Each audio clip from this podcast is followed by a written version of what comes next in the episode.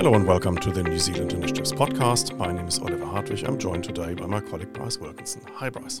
Uh, good morning, Oliver. We want to talk about a paper we have jointly written, but since you're the principal author, I've decided to interview you about it.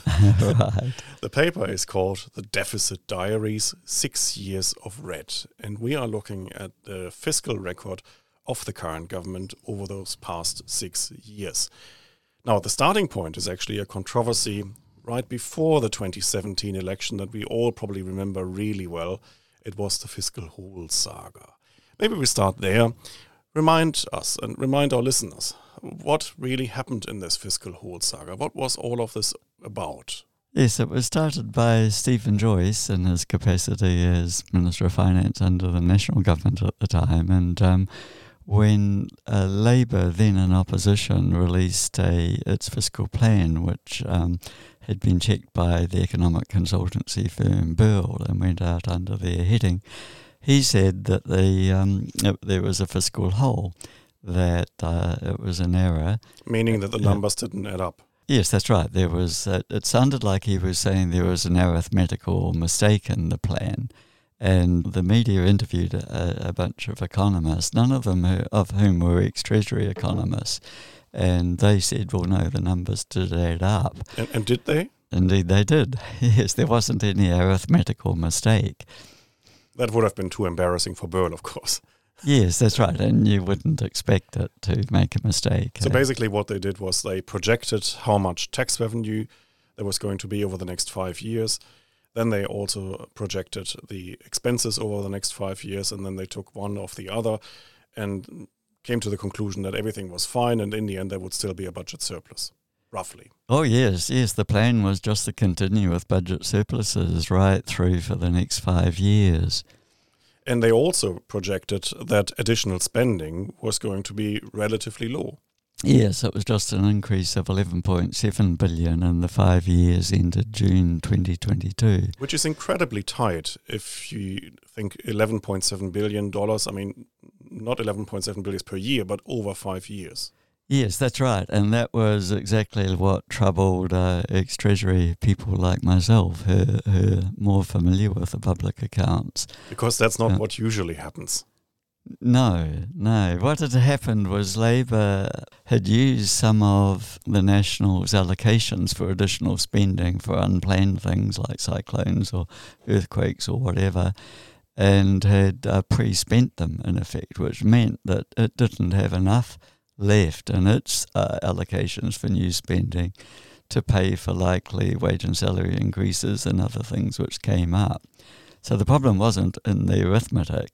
The problem was that what was in the plan didn't seem to consistent to be consistent with what they were likely to spend. Well, there was also an inconsistency with Labour's rhetoric at the time.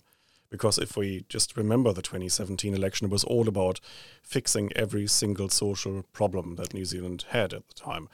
So they were talking quite ambitiously about ending the housing crisis, ending poverty, um, Yeah, cleaning up, cleaning up the rivers is the one I remember. swimmable Yeah, rivers yeah. and getting us to zero carbon and basically everything, but on um, a shoestring budget, really. Yes, that was the problem. It was highly aspirational. That was doing everything for everyone. So the rhetoric didn't match the figures. Yes, that was the problem. So in a way, both Steven Joyce and Grant Robertson at the time were right.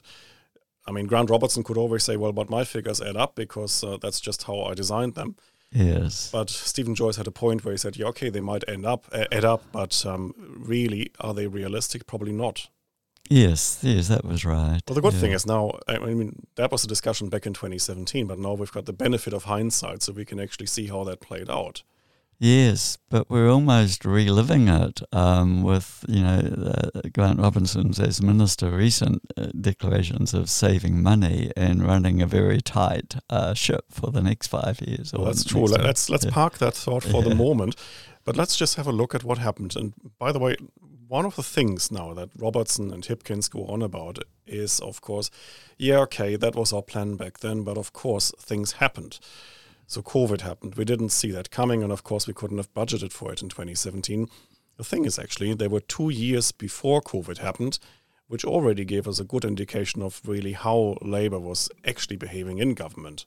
Yes, that's right. And uh, the, the forecast 11.7 billion increase had come had, had already jumped to about 28 billion by two, but before COVID was known to be coming. So uh, just over two years. Yes, yes. And on top of that, of course, they were lucky because tax revenues were still coming in. Otherwise, it would have been even worse.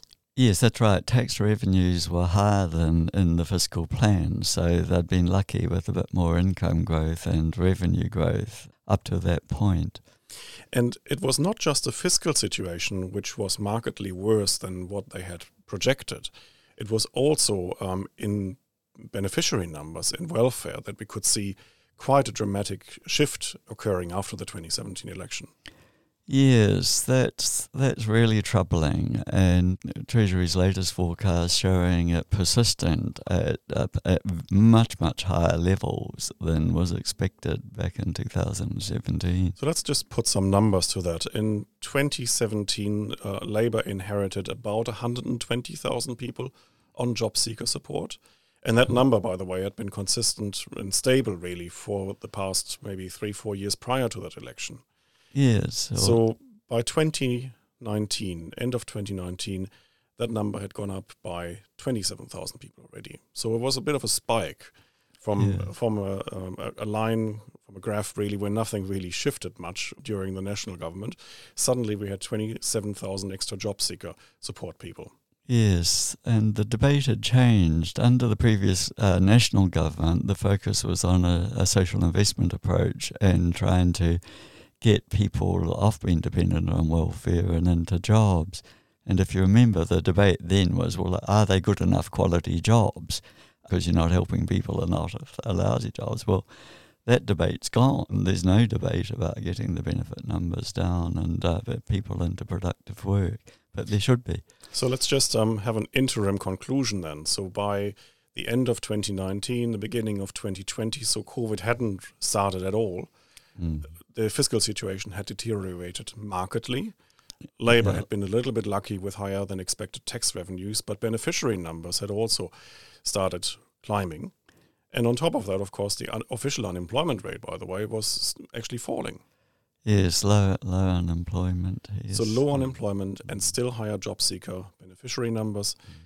and a deteriorated fiscal situation overall. And that was the situation before COVID. Yes, and and the numbers were big. You know, to blow out from an 11.7 billion increase to a 28 or 29 billion increase is is massive. It's quite significant. yeah. Okay, and then COVID happened, and then COVID effectively opened all the fiscal floodgates. Yes, it wrecked uh, the the revenue growth, so that extra revenue they'd been looking at and spending had gone, and um, the spending went way up. It ended up for that five year period being not eleven point seven billion higher than than, uh, than as planned, but seventy seven billion higher. Now, I think we should probably say, for the record, some of the spending in response to COVID was defensible. And in, in fact, we supported it at the time, and I would still support it today. It, because it was, from my perspective at least, a regulatory intervention to shut down the economy. And so it was only fair that government then helped these businesses to stay connected with their employees. Yes, absolutely. So, so the concern's not with that, not so much with the seventy-seven billion, as as in the current spending plans, which show it's going to be uh, sustained essentially in real per capita terms. Well, what I would say though is um, it became clear relatively quickly that we were dealing with a supply shock, uh, with an exogenous supply shock, kind of textbook style, mm. and not with a lack of aggregate demand in the economy. So you couldn't actually treat this like a normal kind of recession in a Keynesian way. And therefore, I think government overshot um, when it came to the rescue reco- and recovery policies. Yes, and the central bank was part of that too. Mm. Um, it was the combination of the two, uh, which has been particularly costly, particularly for the housing market. Mm. But the thing is, actually, it's not so much about the COVID response itself. I mean, even though that was exaggerated and probably more costly than it should have been, it's more with the situation now post COVID that the government was unwilling or unable to return spending levels to pre-COVID time levels. Yes, that's right. Spending as a percentage of GDP, which is a long-standing measure, is running at about 32% of GDP. But, but and that used to be? Be about 28%. Yeah. 20%. So really, we have increased government spending quite substantially since COVID. And actually, when we're looking at the government's uh, pre-election uh, economic and fiscal update, it's supposed to stay like this for the foreseeable future. Yes, and that's that's the big concern. Extra spending under COVID, understandable, but sustaining it, why, and who's seen the benefit? The really surprising thing about PREFU was to see government spending now at the level it was in that first year of COVID 2020, which was an extraordinary year with extraordinary government spending. And that's the new normal now.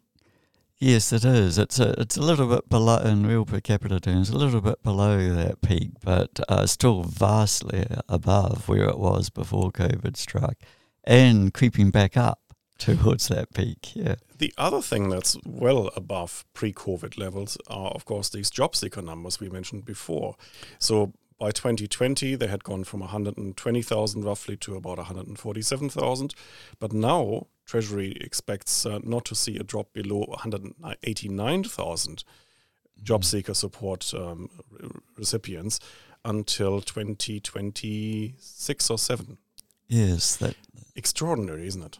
Yes, it is, and there's a whole bunch of problems there which are very discomforting. So the homelessness and people living in in motels for for more than months, sort of years in some cases. That's it's all terribly wrong. And that's the other factor that we mention in the paper. All of this spending increase happened without seeing a corresponding improvement in general living conditions. So the government is spending like uh, never before, and yet we know and we hear about problems on a daily basis in education, in health, in crime, in the housing market, wherever you look.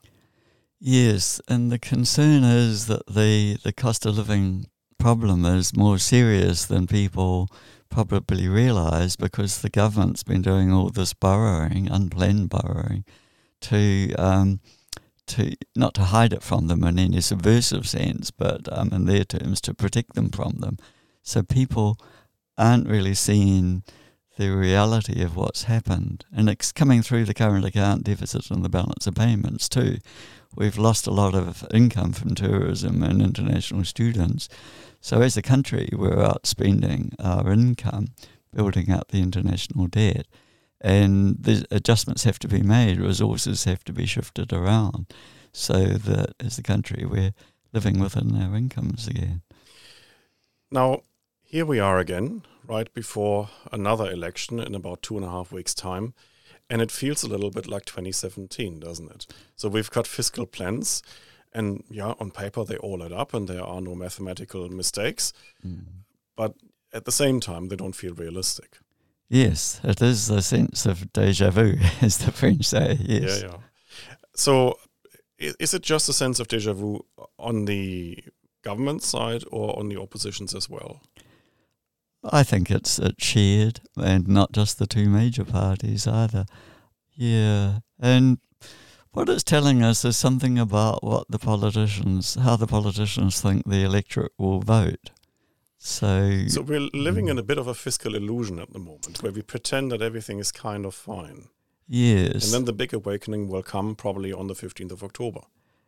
Yes, that could well be, and there's sort of this pretense going on that go- government's just a bottomless pit, and the more the government promises to make free or to spend, well, the easier things are for people. But really, uh, when when the government's running deficits, it's just like borrowing on the credit card to keep the household expenses going. But the weird thing is, of course, Ruth Richardson put all of these transparency measures in place to prevent exactly that kind of situation. Yes, and what she did really has made a difference. We are getting these Treasury published uh, forecasts and we can use them to evaluate uh, things. So we're definitely in a much better position. But the problem's not solved, and it's partly voters voting for wishful thinking. So the problem is not solved. Isn't the problem really that Treasury is bound by law to take everything that the Minister of Finance tells Treasury as a given? Yes, yeah, but I think that's quite proper. Um, I'm not critical of that process because the, gov- the, the, the Minister of Finance is forced to declare that he's told Treasury everything that they're planning to do, and Treasury is obliged to say that they've taken all that into account in their forecast. Even when Treasury tells us between the lines in this year's PREFU that the minister's assumptions may not be realistic.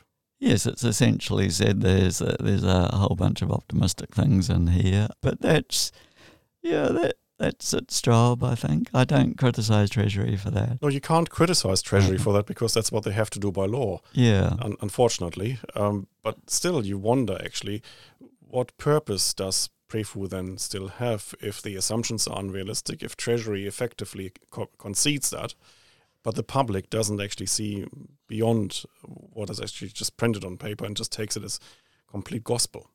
Well, I think you know that's why we, we need organisations like the New Zealand Initiative and other external commentators to be able to interpret it for the, the public and give them a heads up that this is this is what's happening didn't really happen much in 2017 when we had the fiscal hole saga. I mean, there were journalists and experts on both sides. In hindsight, of course, we know which side won. Yes, that's right. but um, we probably have the same problem today. The public doesn't quite actually look beyond the Prefu headline numbers and just judging by some reports on Prefu in the media, most journalists don't do that either. So actually, I, I heard some journalists saying, well, actually, we expected much worse, but as Prefu shows us, everything is fine, nothing to see, move on. Oh yes, that's right. There's a there's un, there's undue complacency, and uh, I blame in part the IMF's last assessment of New Zealand for that. Yeah, let's talk about that. What yeah. did the IMF tell us? It it said that okay, New Zealand's public debt has, has gone up a bit, but it's still a lot lower than it is in in, in Europe and uh, the US, UK, other countries, with the implication that was that that's okay, that that debt that, that was essentially saying their debt levels are okay and ours are a bit better, so we're okay, but. It's simply complete nonsense to say that their debt levels are okay. Uh, in the US, for example, its debt hasn't been as high relative to national income as at the end of World War II. Well, this mm. is peacetime, not wartime. So this uh, is not a time for complacency for New Zealand. No, no. The international debt situation is still troubling and is likely to throw up um, adverse shocks. And New Zealand needs, if anything, to be better protected against that than before. And we need to realize, of course, that today's deficits are tomorrow's taxes. That's exactly right, and I don't think that's sufficiently appreciated. Well, then let's spell that out a little bit. Um, one of the figures in our report, um, I, I, think, is, is quite stark. You calculate that just the additional debt incurred from 2017 to 2022, so that five year period over which the whole debate was about, was worth about five months of tax revenue. Yes, yeah, that's right. You you can assess the build up and the debt due to the deficit spending and compare that with one year's tax receipts. So over five years we amassed debt worth five months of all tax revenue in New Zealand. Yes, five months of just one year. Yes. Yeah. That is astonishing and I think most people would have no idea. No, they they think that a bit more government spending can ease their cost of living problem. They don't realise that it's already borrowed uh, another another five months of tax payments. And of course, that was only up until 2022, and we've since borrowed a lot more. In fact, we keep borrowing like never before. I'm not sure about never before, but well, don't, don't take it literally. But yeah. we're, borrowing quite a lot. Yes, yeah, yeah. It, it's it's getting you know it's getting worse. The the, the deficits uh, in this year and last year were very very high. So our wish list and our recommendations to whoever forms government after the 14th of October would be to repay the debt, get spending down to previous levels probably have more transparency and a different kind of institutional setup for delivering these prefus. Yes, and much, much, much better quality spending. I mean, 77 billion extra. How many people are seeing real benefits from that? Where we're not when we look at education, crime, sort of housing, health. We're we're not seeing outcomes anyone can feel good about. Well, then let's hope that we have contributed a little bit to the fiscal policy debate with this paper. Um, you can find it on our website. It's called Deficit Diaries Six Years of Red. And as we just discussed, um, even though we're going back to an incident that happened in 2017, this is really current today because we see history repeating. But for now, thank you, Bryce, and I hope um, you will enjoy that paper. Thank you, Oliver.